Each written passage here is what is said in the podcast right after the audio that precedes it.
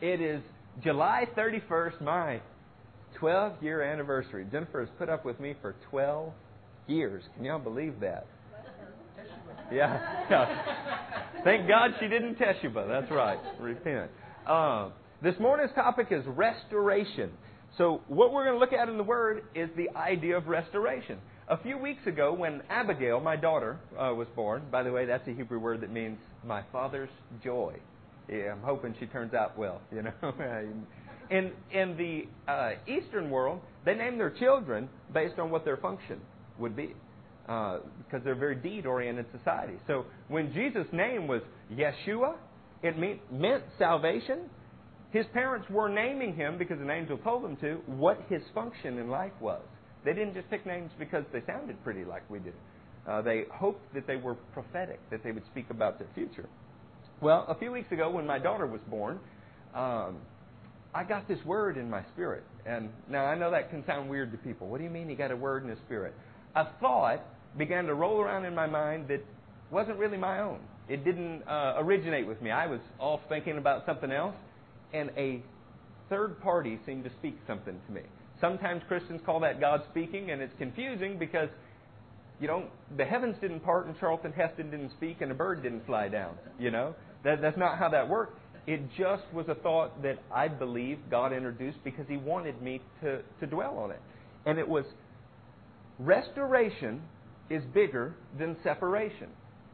say, well, what on earth? I mean, why would God say something like that to you? Because over the next few weeks, several relationships in my life where we had experienced a separation would be restored. And God was trying to tell me that it was more important to Him that restoration occur than separation. You know, as Christians, sometimes we'll allow ourselves to be separated many thousands of times. That's how you get all the denominations that we have. Paul very clearly says in the Corinthian church, some of you say you follow Cephas, some of you say you follow Paul. Shame on you. Was either of these men crucified for you? He said, I didn't even baptize you. Well, a few of you I did. But we have one Lord, one faith, one baptism. They had broken up into all of these divisions. We separate over just anything. You know, Matthew might not like the stained glass we have in here. That's why we don't have stained glass.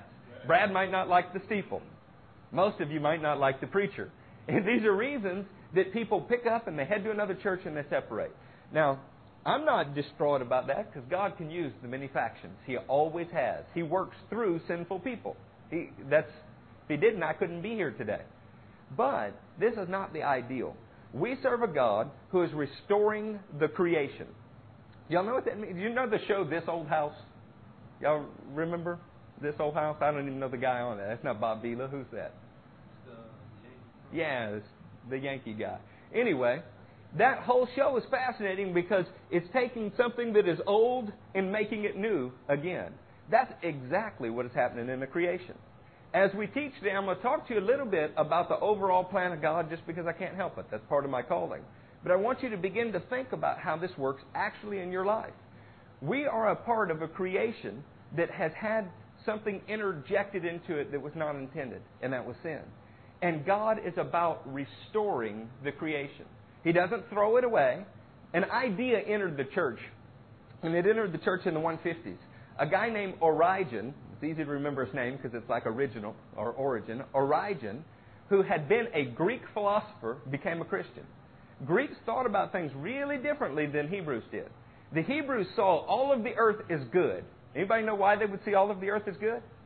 Because six times in a row, in the days of creation, God said it's good or very good. Right? So they saw it as good. They didn't see things as evil, but the Greeks did. They saw the spiritual world as pure. Now, we know the spiritual world's tainted too, right? There's spiritual powers that are not God out there. Uh, you don't have to look very hard to find them. But they saw the spiritual world as pure, and the natural world, the physical world, is evil. This led to all kind of heresies in the church. Led to the idea that anything your flesh enjoys is bad. And anytime you can hurt the flesh, it's good and spiritual somehow. It's how they ended up flogging themselves and doing all kind of other stupid things. Paul warned Timothy, he said, in the last days, people will forbid marriage. Wow, wonder how we ended up with that. It's happening today. Well, I say all of that to say that this led to the idea that salvation was leaving this world, this old evil, wicked world, and flying away to somewhere else. And our hymns reflect this. This is because this Greek philosopher who became a Christian imposed a Greek set of beliefs upon a Hebrew book. The Hebrews never saw salvation that way. You're going to see they saw salvation as everything being made new. This is why the topic of Christianity, the goal of Paul's preaching was a resurrection. You know what a resurrection is? It's the renovation of your body. It's when this old house becomes something new. I was with my grandmother on my wife's side. I don't know whether you refer to that as an in law or what. She's my grandmother. Her house, her tent that she lives in, is wasting away. Uh, it's barely a shell of a human frame there. And yet, the God that we serve says that the moment her eyes close, she's with Jesus. Now, that's not the end of this story, though. That's just the beginning. The end of the story is, as Job cried out in the oldest book in the Bible, with her own two eyes and with the flesh of her flesh, she would stand upon the earth and see her Redeemer. The Bible is a book about the renovation or restoration of man to an incorruptible state. That woman will be resurrected from the dead, meaning that she will never be able to die again, be in a body, and rule and reign on the earth. Now, said, but what about heaven? What about going to heaven? This was a temporary thing. People died and they went to heaven while they awaited the resurrection. When you pray the Lord's Prayer, who in here can start the Lord's Prayer? Y'all talk to me or I'll cry. Our Father who art in heaven, thy kingdom, what? Come. Thy will be done on earth as it is in heaven. This was the Hebrews crying out for God's kingdom to be established on earth. This is what all of the Old Testament prophets are pointing to is the one man through whom this process of restoration would start. So we're going to study that today with the idea that we're going to discard some of our old thoughts about otherworldliness. In fact, it makes me sick to hear Christian songs that sing about this stinking old earth and flying somewhere else. That's not at all scriptural. Not, not even a little bit. The Bible says that the meek will inherit the earth. Now, that wasn't just to the Jews. That wasn't just to your neighbors. That wasn't just to anybody. You're not going to live on a cloud and play a harp in heaven. Those are all ideas that were birthed out of Greek heresy and further expounded through Catholicism in the Dark Ages when people didn't understand the Word.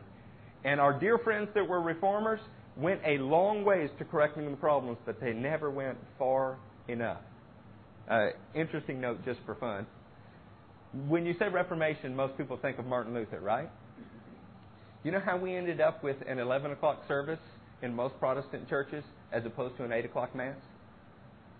Martin Luther had a hard time getting up on Sunday mornings. You know why? He drank too much on Saturday nights. His diary says that. Does that shock you? And yet God used him mightily. All of the hymns that he wrote were to tunes of bar tunes in his day.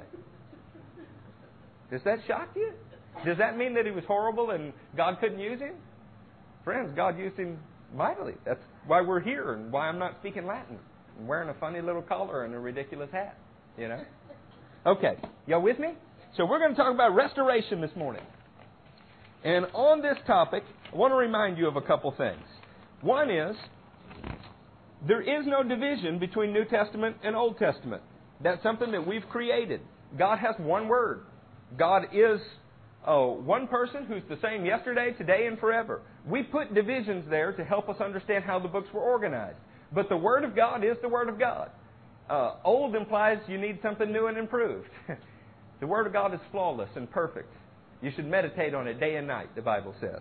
So, in fact, the Bible that Paul read, the Bible that Peter read, the Bible that all of our Christian forefathers took their stand on did not include the 27 books of the New Testament. You know why? They were writing them.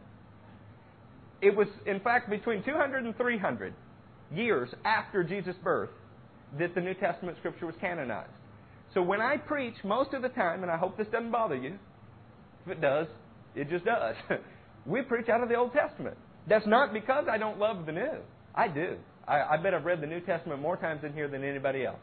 I'm not saying that pridefully. I live in it. It's because I expect you to already know the New Testament. I expect that. So when I refer to something, if I don't give you a New Testament scripture, It's because I figure since it's only one third of the Bible, you should have that almost memorized. So we're going to refer to the promises in the Old most of the time, and then how they're elaborated upon in the New. Does that make sense? Yeah, please don't get mad at me about that. In Exodus 19:6, we're going to see something.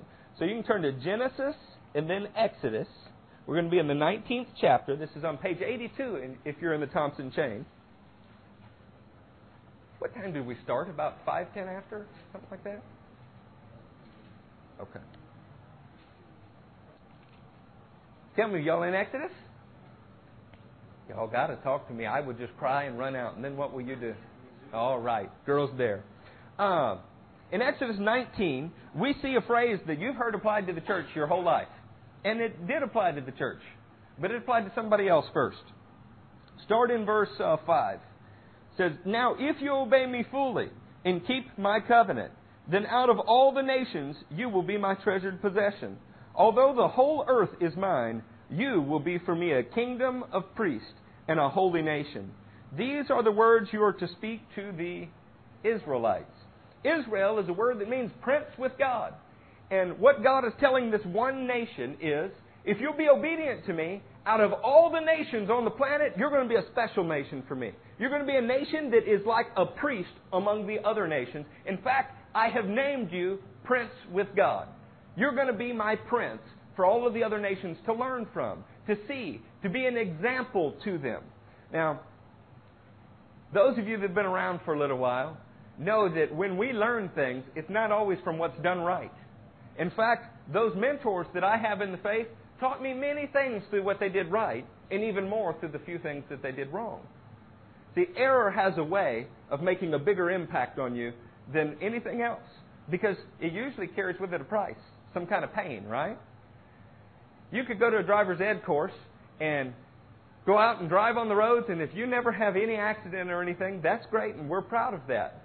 I bet the first time you don't turn on your blinker and make a left turn and hit somebody and have to pay to get your car fixed, you don't forget to turn on that blinker again. We have a way of letting consequence teach us. That's just human nature. Well, one of the ways that Israel would be a priest to us is the things that they erred in, as much as the things they got right, would be an example for us. And we won't read it now, but 1 Corinthians 10 and the 11th verse speaks to us and says, Everything that happened to them was for two reasons to warn you not to make the mistakes they did, and to be an example for you so that you'll know how to live. That's what the nation of Israel did.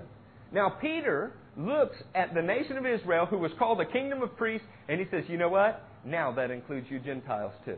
You've been grafted into Israel. You are a holy nation, a royal priesthood, meaning that we are examples for everybody else to learn from what we do right and what we do wrong. Well, if Israel was the original example, I'd like to look at some things Israel was told. So from Exodus, you can go from Genesis to Exodus to Leviticus to Numbers and find your way to Deuteronomy. Deuteronomy. In the 30th chapter of Deuteronomy on page 229, some things were told to Israel about restoration. Have you ever had the idea that you failed God? I certainly have. It can be a hopeless feeling if you're not careful. In fact, it can move from conviction right into condemnation. You can be worried if those people knew what I did, if those people thought what I had thought, or because I did this, God could never use me. You're going to find out that when God called you a priest, a holy nation, just like Israel, a priest and a holy nation, He knew you were going to blow it when He called you. He's going to use your failures to magnify His greatness. Paul teaching on this subject in Romans 6, which again, when I refer to these things, is because I'm hoping that if you don't know them, you'll go home and read the New Testament and find them. says, so what's the deal? Should we sin so that grace abounds? By no means. You're not a master to sin, or sin's not a master to you. What I'm trying to say as we study this is when God called Israel, He knew, in fact, He built into the plan the fact that they would fail and need to be restored. Just like when He called you, you were a failure and needed to be restored. We're houses in need of renovation and restoration, and we're on a bowl of dirt called earth that is in need of renovation and restoration. Now, as ministers of the gospel, which each of you are, Each of you are called a saint in the Bible, and each of you are called servants of the gospel. Okay, that's not something special for me because I stand up here. That's each one of you. We are supposed to teach people about God's restoration process.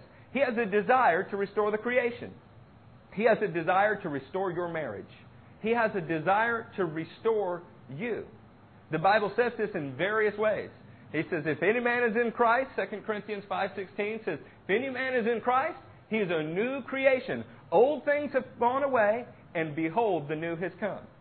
The very same words are spoken over the earth in the book of Revelation. Behold, I have made all things new. And then I saw a new heaven and a new earth. All of this speaks of God restoring. Now, as I talk to you about this plan, this bigger plan, remember, this applies to the fight you had with your wife yesterday. God's able to restore it. This applies to the child that you don't speak with anymore because there was uh, angry words. God is able to restore it. The very idea that God could save you means God can restore you. That's what saving is. That's what being delivered is. And it applies to every area of our lives. There's no room in a Christian's life for division. There's no room in our lives to allow sin to separate because God's bigger than that. And when you take that stand, when you will not be separated from somebody, when you will not allow hurt feelings to dictate your behavior, God is able to bring restoration. And you know what? It usually comes through esteeming someone else's needs higher than yours. So somebody cuts you off in traffic. So what? Maybe they needed to get there better, worse than you did. You know? So your wife took that last cinnamon roll and ate it. My wife would never do that. Y'all in uh, Deuteronomy 30?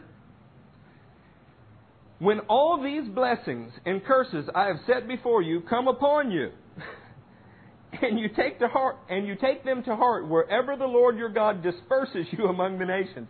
Now, I didn't tell you, but you know what? That's funny. Well, I'm laughing at that. God has just got through saying, if you're obedient, this will happen. If you're disobedient, this will happen.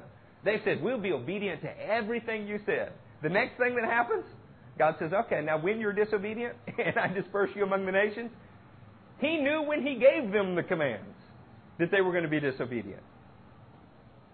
Just like when He called you, He knew you weren't perfect, but He told you to be perfect. Is that because He's a mean, cruel God? No, He's telling you what to aim for on this walk that, that is our life. He's telling you what to strive for. And when you get off course, just like Paul, you remember when Paul was saved? Saul, Paulus of Tarsus, the Lord speaks to him and said, Saul, Saul, why do you kick against the goads? That was God poking him, trying to get him on the right path. I found out in my life, you know, one of the biggest, every time I go to Baton Rouge, I think about this. I don't know why. I just came back from Baton Rouge. There was a, a young man that beat me, felt like within an inch of my life at some time in my life. And after the CAT scans and all of those things were done, there was a new attitude in me. It's amazing how that'll happen. and it began a humbling process in my life that eventually led me to the Lord. He said, Well, are you saying God would want to beat him up? No, what I'm saying is God's able to use anything to goad you into the right direction. And when you recognize that, you can see joy in everything that happens. Isn't that good? Yeah, every time I cross Mississippi River Bridge, that crosses my mind at least once, you know. when I got saved, I ran around introducing myself as Eric Stevens, I've been born again, and I apologize for anything I did to you. you know? Took me two years to go find everybody. That was before I knew there was a 12 step program for alcoholics. You know, I, I just knew it was a Christian program. I'd been on the wrong road, and now I need to get on the right one and tell everybody I was sorry for the havoc I'd caused in their lives. Okay, so he's going to disperse them among the nations. And when you and your children return to the Lord, your God and obey him with all your heart and with all your soul according to everything I command you today, then the Lord your God will restore your fortunes and will have compassion on you and gather you again from the nations where he scattered you. Keep your finger there and let me tell you about this. What God is saying is, I've just told you what I expect of you, but I know that you're going to screw it up. He said, but I tell you what, whenever your heart turns towards me, Whenever your soul cries out for me, I will fix what you've messed up. I will restore your good fortunes to you. What's been scattered, I will gather for you. Have you ever felt like you just wasted something horribly? That's not, that's not an excuse to waste it, but God is able to restore it for you again. So maybe you haven't treated your wife the way that you should. God can restore to you a new heart and you can again start new with her. Maybe you have not watered your marriage in the way you should, or your job in the way you should, or your children. God is able to restore it again. None of us are thrown away. When it's done wrong, God knew when He called you, you were flawed.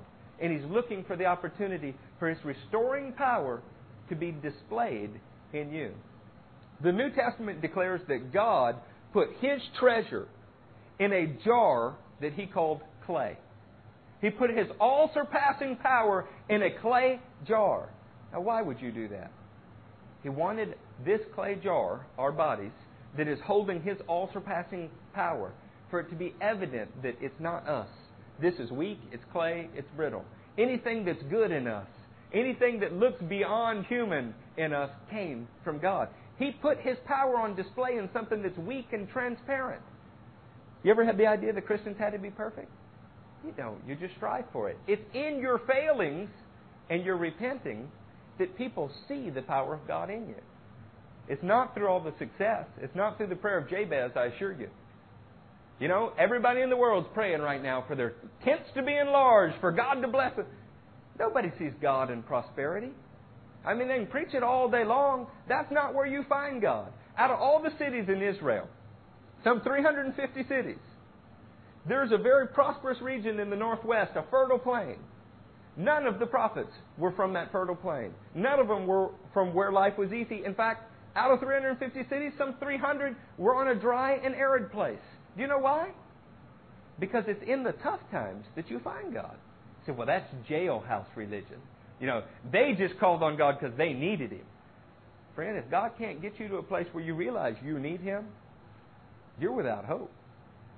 That's part of the human experience, is getting to a place where you realize that your only real hope in life is Him and His restoring power. So this, Israel's told, I'll scatter you among the nations. This is funny because they've just become a nation. You know, they're, on, on the day of their great assembly, they're being told, well, you're going to get dispersed all over the globe.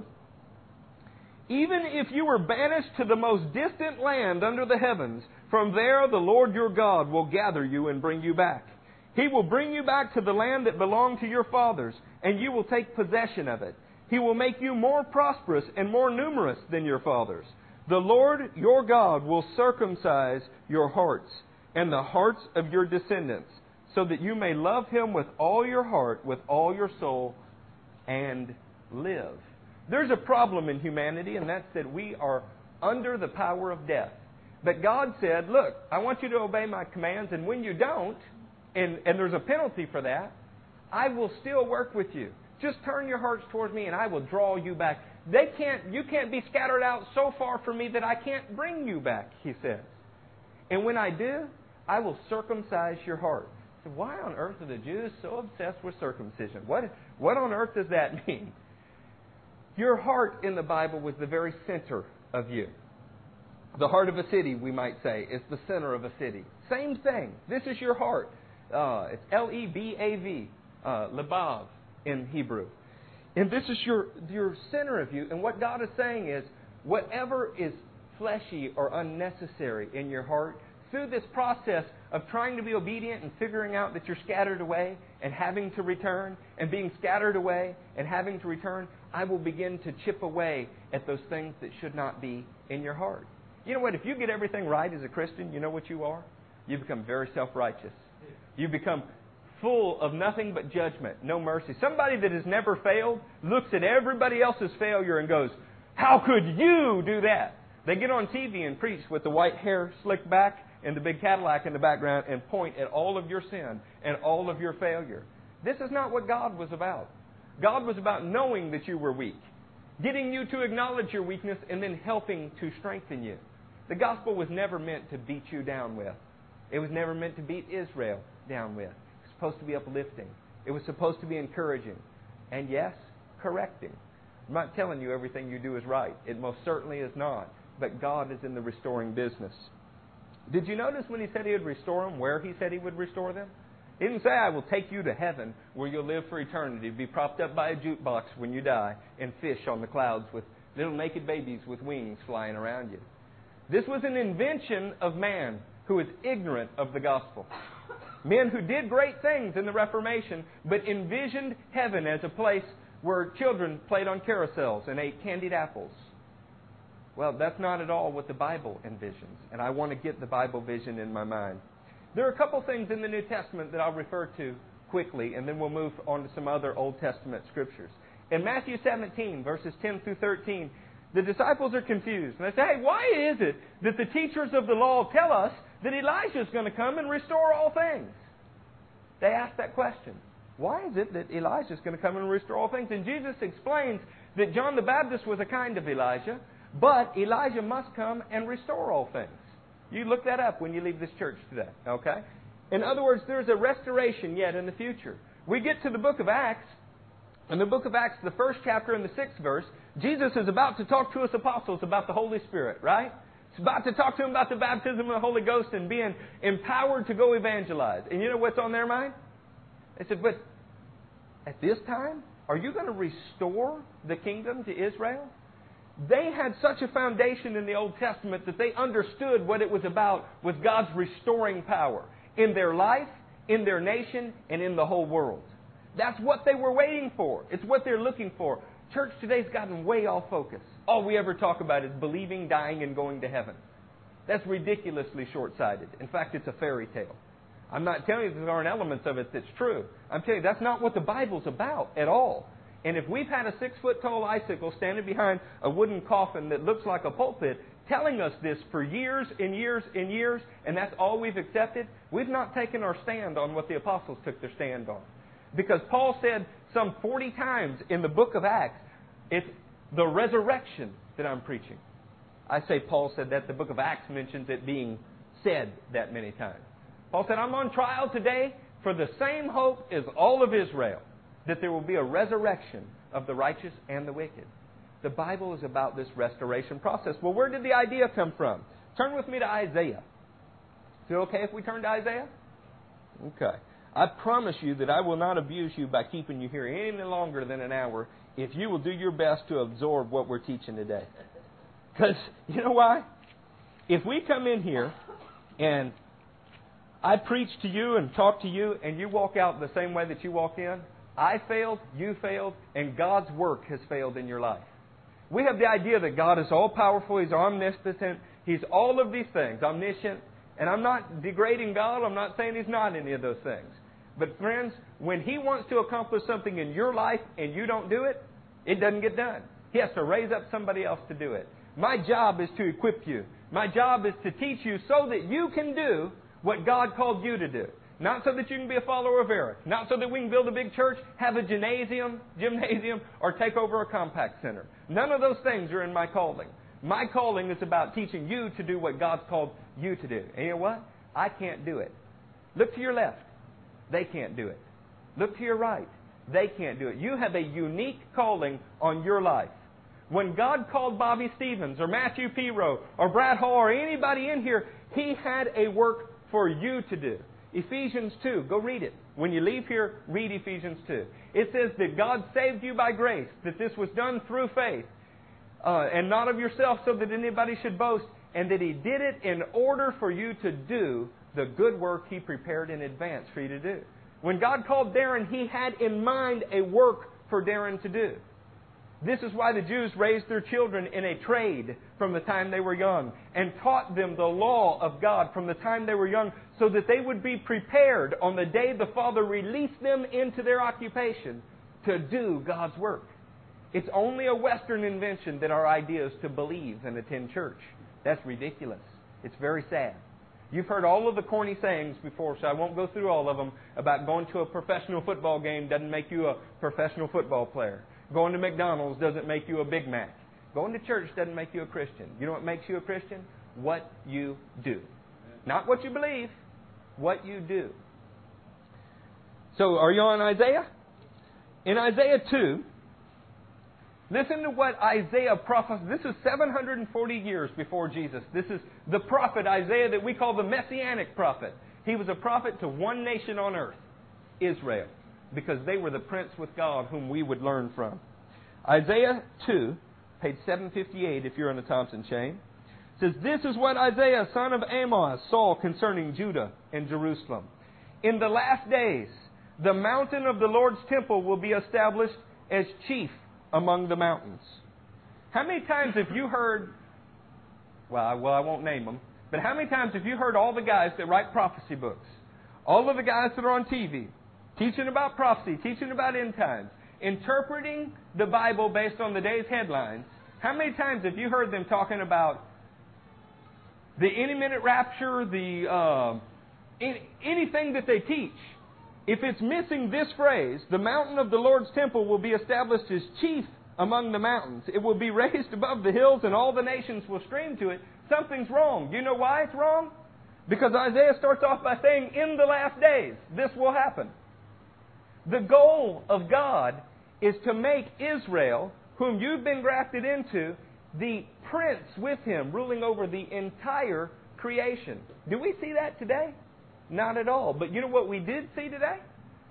In May 14th, 1948, a nation that had been dispersed among all the other nations in the world became a nation in a single day, just like the Bible said.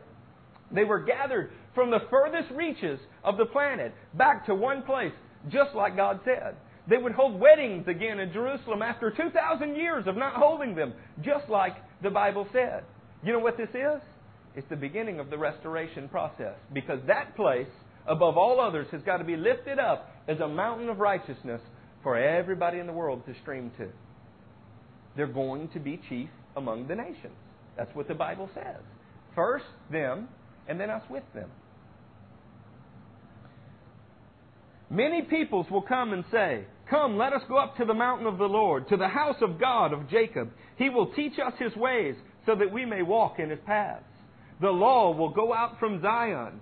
The word, by the way, Zion is Jerusalem. It means the mountain of the Lord's brightness, but it is synonymous with Jerusalem.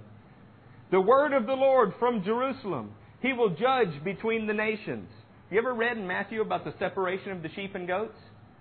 This occurs from Israel on Mount Zion with the king of the Jews doing what Isaiah said he would do. He will judge between the nations and settle disputes with many peoples. They will beat their swords into plowshares and their spears into pruning hooks. Nation will not take up sword against nation, nor will they train for war any more. Come, O house of Jacob, let us walk in the light of the Lord. The goal and plan of God was to establish His chief, His prince, as a pattern for all of the world to learn about His restoring power. He would restore us in a resurrected body first, and then all of the nations would learn to put away their swords, to put away their weapons of warfare. We would enter into a time of peace on the earth. That was God's goal. That's God's plan. The apostles knew this. They were waiting for it. That's why they keep asking the questions that they ask. What was a mystery was how we got there. That was a bit of a mystery. While you're in Isaiah, let's read a couple more scriptures, then we'll move on. You can turn all the way to Isaiah 44. Actually, I'm not going to read you this, I'll just tell you. In Isaiah 44, verses 26 through 28, God says to Israel, actually, Isaiah wrote this down. Can you imagine? A lot of times in charismatic churches, you hear prophecies, right? Don't be weirded out by that. Prophecy is not looking over a crystal ball. It's simply being impressed uh, from God an encouraging word for somebody that you speak. And you believe that it's God, and if it's not, they're not bound to be obedient to it, okay? So don't, don't worry about that. But can you imagine how strong Isaiah's faith must have been?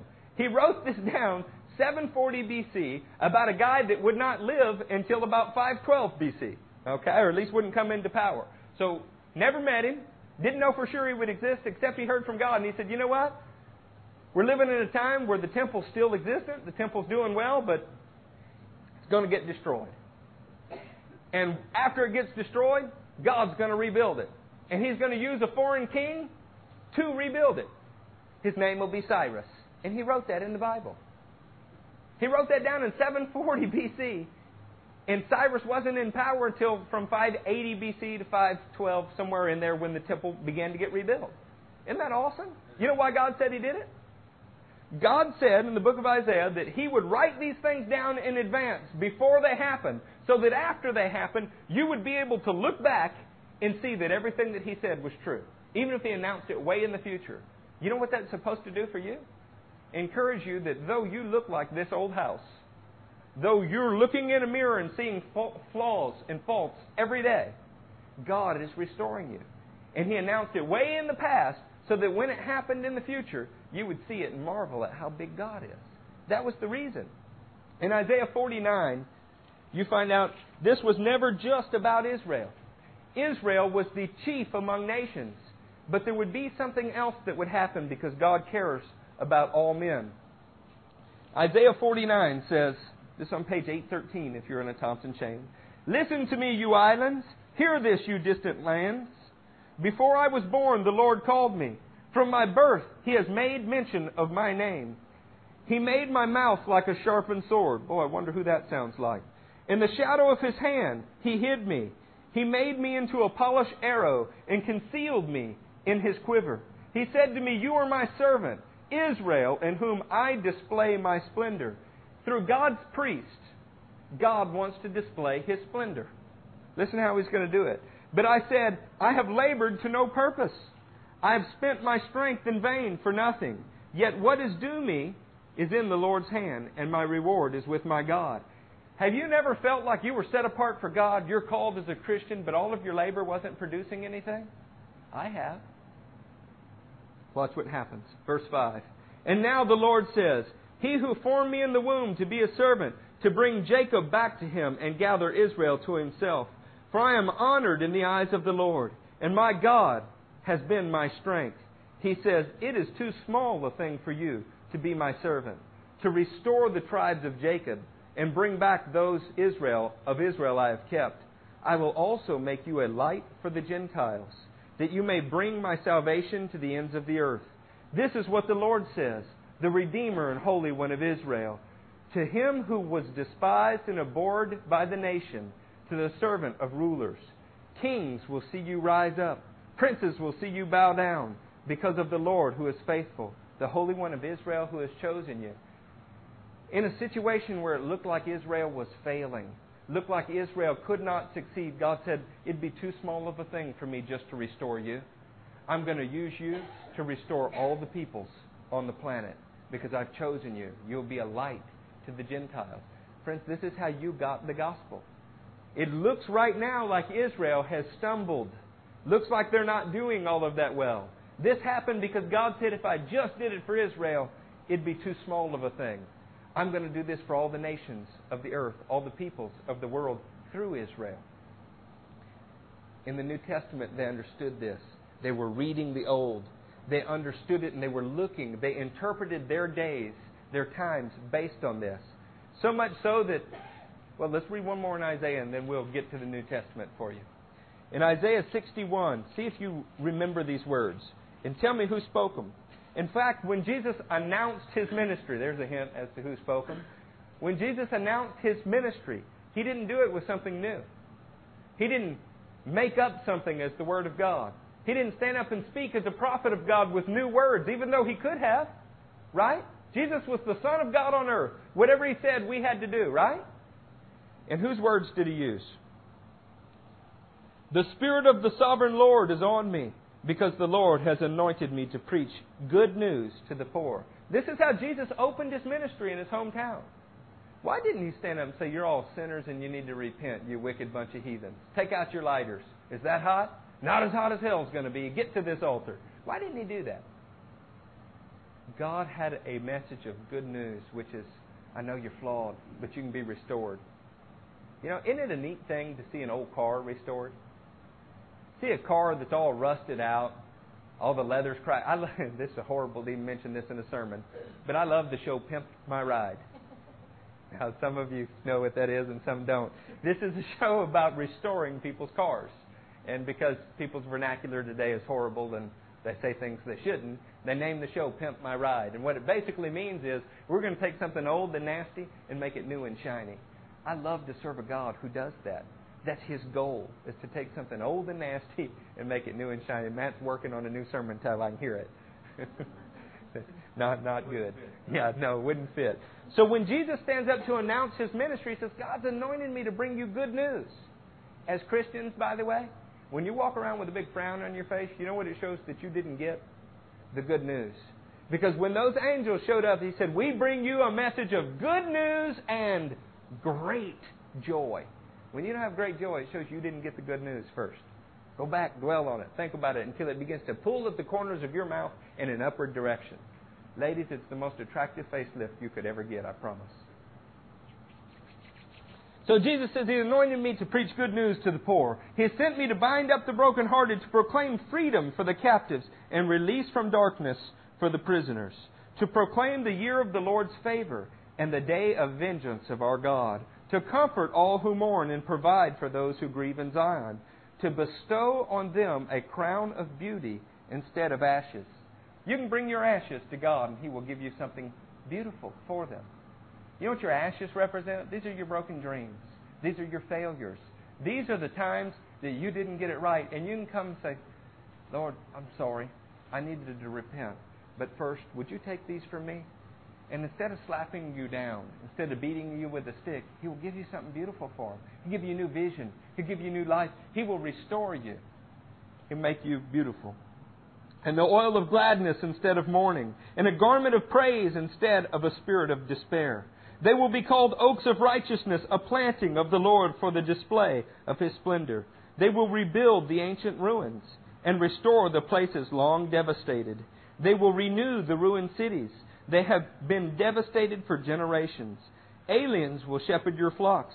Foreigners will work in your fields and vineyards, and you will be called priests of the Lord. You will be named ministers of our God. You will feed on the wealth of the nations. And he goes on and on and on. Every promise of salvation for a Christian includes the renovation and restoration of the earth. In fact, Romans declares that the earth is longing for the sons of God to be revealed because then it will be liberated from its bondage to decay. The goal of Christianity is a resurrection and a restoration. The earth experiences it, you experience it, Israel experiences it, and this is God's plan. He's a restoring God. You can't scramble the eggs bad enough for Him to not be able to put them back together. Now, I told you that in the New Testament, they were in tune with this. They understood it. They were looking for it. So that they made certain proclamations.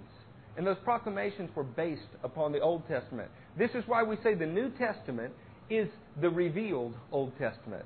Or another way to say it is that in the Old Testament is the New Testament concealed. There's not a principle in the New Testament that is not found in the Old, and vice versa. Does that make sense to you? In 2 Samuel 6, I'm not going to read you very many of these. I'm just going to tell you, but if you don't mind, turn there so you can see. We're going to see 2 Samuel 6, 7, 8, and 9. Okay? In 2 Samuel 6, something happens. David takes the Ark of God. Everybody familiar with the Ark of God? Anybody see Indiana Jones? Yeah, Judah did. That's the ark, okay? This ark was a golden box. And the golden box contained within it the law of God and the manna, the life of God. And Aaron's staff that budded. This was another symbol of life. This box represented God's presence. In fact, it had cherubim on top of it, and God was said to be enthroned upon the wings of the cherubim. Okay? So where it went, this was a symbol of God's presence. In 2 Samuel 6, David takes this box and he moves it up onto a hill, a hilltop called Zion. And on this hilltop, he puts it inside of a tent. Now, there's a long story about how it gets there, and that I don't have time today. But he put the presence of God inside of a tent. You know what he did then? He rolled up the sides of this tent so that those who passed by, other nations that were looking at Israel, wondering what they were doing, could see this golden box inside of this tent. He also hired worshipers that would worship 24 hours a day so people would hear the praises of God being sung as they looked up and saw this golden box inside of a tent. In 2 Samuel 7, God makes some promises to David and says, Look, there's going to be somebody who's going to come. He'll have a throne that will never leave the house of Israel. You'll have a descendant on the throne of Israel forever. In 2 Samuel 8, you see David sets out and he begins destroying all of the enemies of God. Everywhere he goes, the Bible says, God gave him victory. Okay? So this is the setting. You see the presence of God going into a tent. You see God then giving this nation victory everywhere they go. What follows it is a man named Mephibosheth. Y'all in 2 Samuel 9? In 2 Samuel 9, after the presence of God goes into a tent, after there's victory and warfare everywhere in Israel, this question is asked. David asked, Is there anyone still left of the house of Saul to whom I can show kindness for Jonathan's sake? David had made a covenant. That covenant is found in 1 Samuel 24:20 and also in 1 Samuel 20:15. He made it with Jonathan and he made it with Saul. That when he came into power, when he destroyed all of the enemies on the earth, he would show kindness to the descendants of Saul. So David comes into power. He says, Who's here that I can show kindness to? Now there was a servant of Saul's household named Ziba. They called him to appear before David and the king and said to him, Are you Ziba? Your servant, he replied. The king asked, Is there no one still left of the house of Saul to whom I can show kindness? Ziba answered the king, There is still a son of Jonathan. He is crippled in both feet. Where is he? the king asked. Ziba answered, He is at the house of Machir, son of Ammiel, in Lodabar. So King David had him brought from Lodabar, from the house of Machir, son of Ammiel. When Mephibosheth saw Jonathan, the son of Saul, he came to David and bowed down to pay him honor. David said, Mephibosheth, your servant, he replied. Don't be afraid. David said to him, For I will surely show you kindness for your sake and the sake of your father Jonathan. I will restore to you all the land that belonged to your grandfather Saul, and you will always eat at my table. Mephibosheth bowed down and said, What is your servant that you should notice me, a dead dog like me? A time period happens where the presence of God is brought with great procession up into a tent for all of the world to see during a time of worship, new worshipers all around this tent, so that the nations will look, see the presence of God, hear the worship.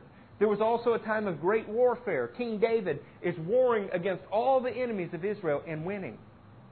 It's during this time period that Mephibosheth, a crippled, is brought to the king's table, all of his fortunes restored to him. He's nourished for all the days of his life.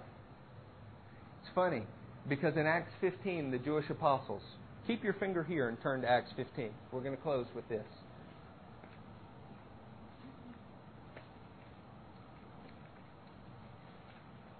By the way, that structure was called David's Tabernacle.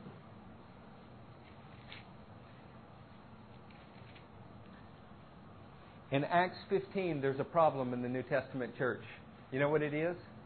Too many people like you are coming into the church. Too many Gentiles. The Hebrews don't know what to do. They knew that they were going to be a light for the Gentiles, but they didn't know there would be more Gentiles than them. And they don't know what to do.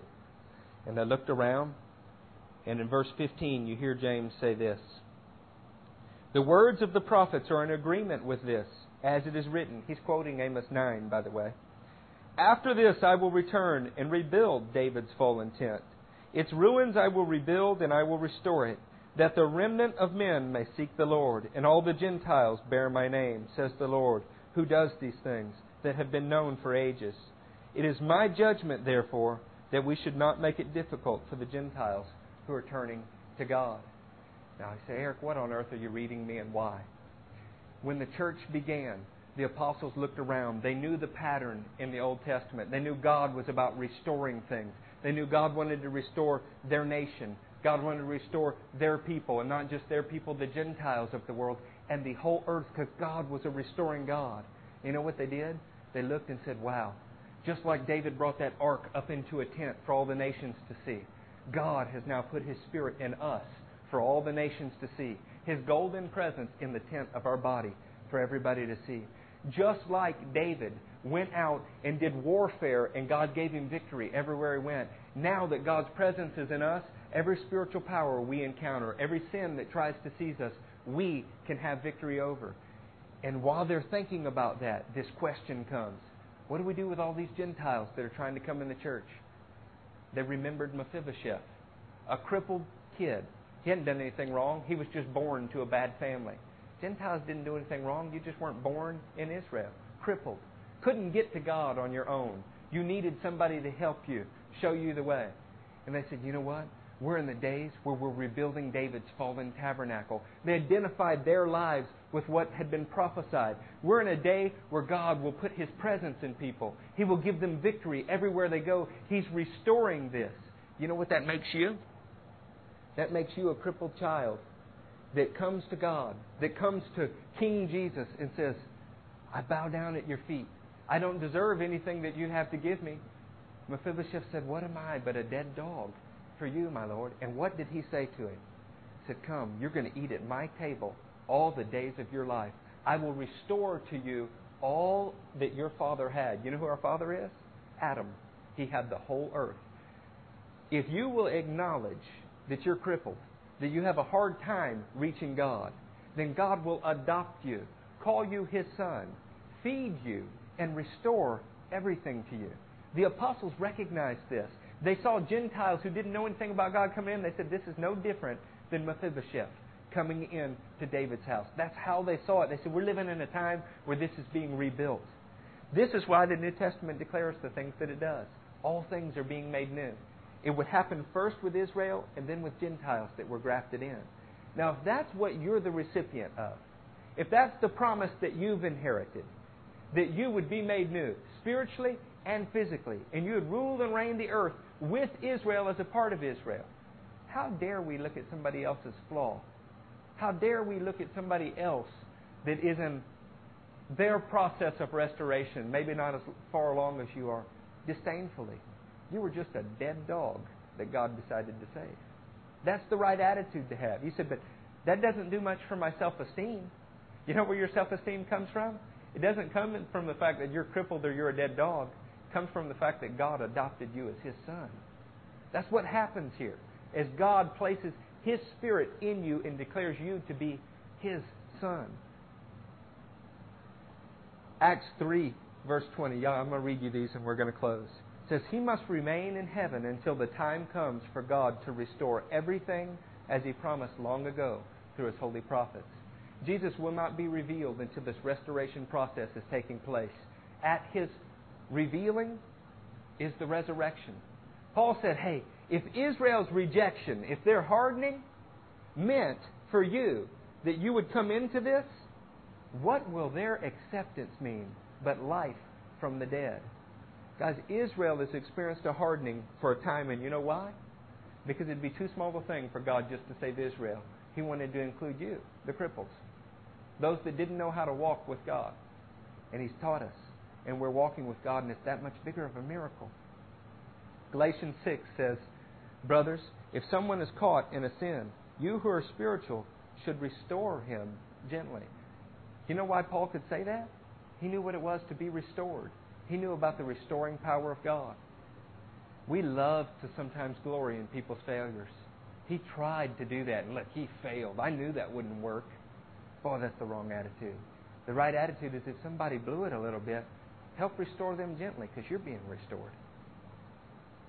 1 Peter 5:10 says, "And the God of all grace, who called you to his eternal glory in Christ, after you have suffered a little while, will himself restore you and make you strong, firm and steadfast. To him be the power forever and ever. Amen. God allowed Israel to stumble so that when he restored them and us with us, it'd be that much bigger of a miracle. Sometimes when you're struggling, you need to look at it as a blessing. Every struggle in your life is an opportunity for God's restoring power to be at work. So you blew it. So at work, you're trying to be a witness and you did something horrible just a chance for God to restore it and pull off a bigger miracle. You don't serve a little God. David, after blowing it about as bad as anybody can, after sleeping with another man's wife and having him killed, speaks and says, Restore to me the joy of your salvation and grant me a willing spirit to sustain me. He knew God didn't throw him away. He said, I just need your help. Will you make me new again? Will you give me a spirit that's able to be obedient? God said that this guy's heart was like his. He'd failed horribly. But because he was willing, because he wanted to do what was right, God overlooked that and restored him again. We speak of being saved. I was saved. The truth is, you're being saved every day. Being saved from yourself, you're being saved from the corruption around you. It's not done yet. We speak about it You know, we speak about the car as if it's already restored, when in reality, it's in the process. There's a million psalms that speak about restoration, and we don't need to read them all. But here's, here's the bottom line. If you're in process of restoration, you have to have mercy for those that are. The same way that God is restoring you, making you new, He's restoring the earth. This is our hope. When Paul stood at the Areopagus, Mars Hill in Athens, and he spoke with the men there, these Greeks like us, who were great thinkers, he started by telling God had taken one man. This is Acts 17. He's taken one man and appointed him above all others. And he's proven this by raising him from the dead, showing he has power over the strongest forces in our world. And by him, he is restoring all things. This is our hope. If you see something that's not quite right in your life, praise God, He's restoring you.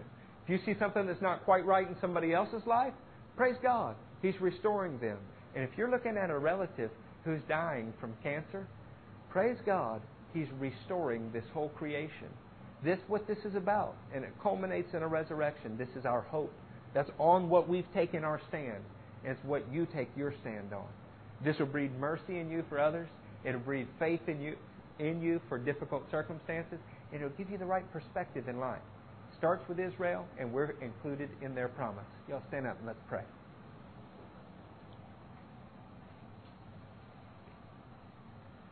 Have you ever felt like you failed so bad God couldn't fix it? That's why He included such horrible things in the Bible as a man who gave away his wife, or incestual relationships that ended up and God still could bless the descendants and the family. Or a rape that still didn't stop the presence of God from coming in the boy Jesus. I, that's why such horrible things are included in the Bible for you to see. So that you can see, wow, that happened and God still used them? You mean Samson turned his back on God, got his eyes put out, and God still used him? Abraham and Isaac both gave their wives to other men, and God still used him? Sarah didn't believe God, gave her husband to another woman to produce a child, and God was still able to work through that? All of a sudden, you losing your temper and yelling at the dog doesn't seem like too big of a problem for God to fix, does it? God will fix whatever is wrong if you come to Him humbly bow down, say, hey, in myself I'm a dead dog, but you've adopted me. You've made me your son. I want to eat from your table. I want to get back on track. You know what else he did for Mephibosheth? He put somebody else out in the field working for him all the days of his life. God will even put lost people to work on your benefit, like Cyrus. When Israel the nation stumbled, God took a foreign king, somebody who did not know God, and used him to serve Israel by paying for the temple to be rebuilt. God is able to use anything to bless you if you just turn your hearts toward Him. You're never in a situation without hope. Y'all, let's pray.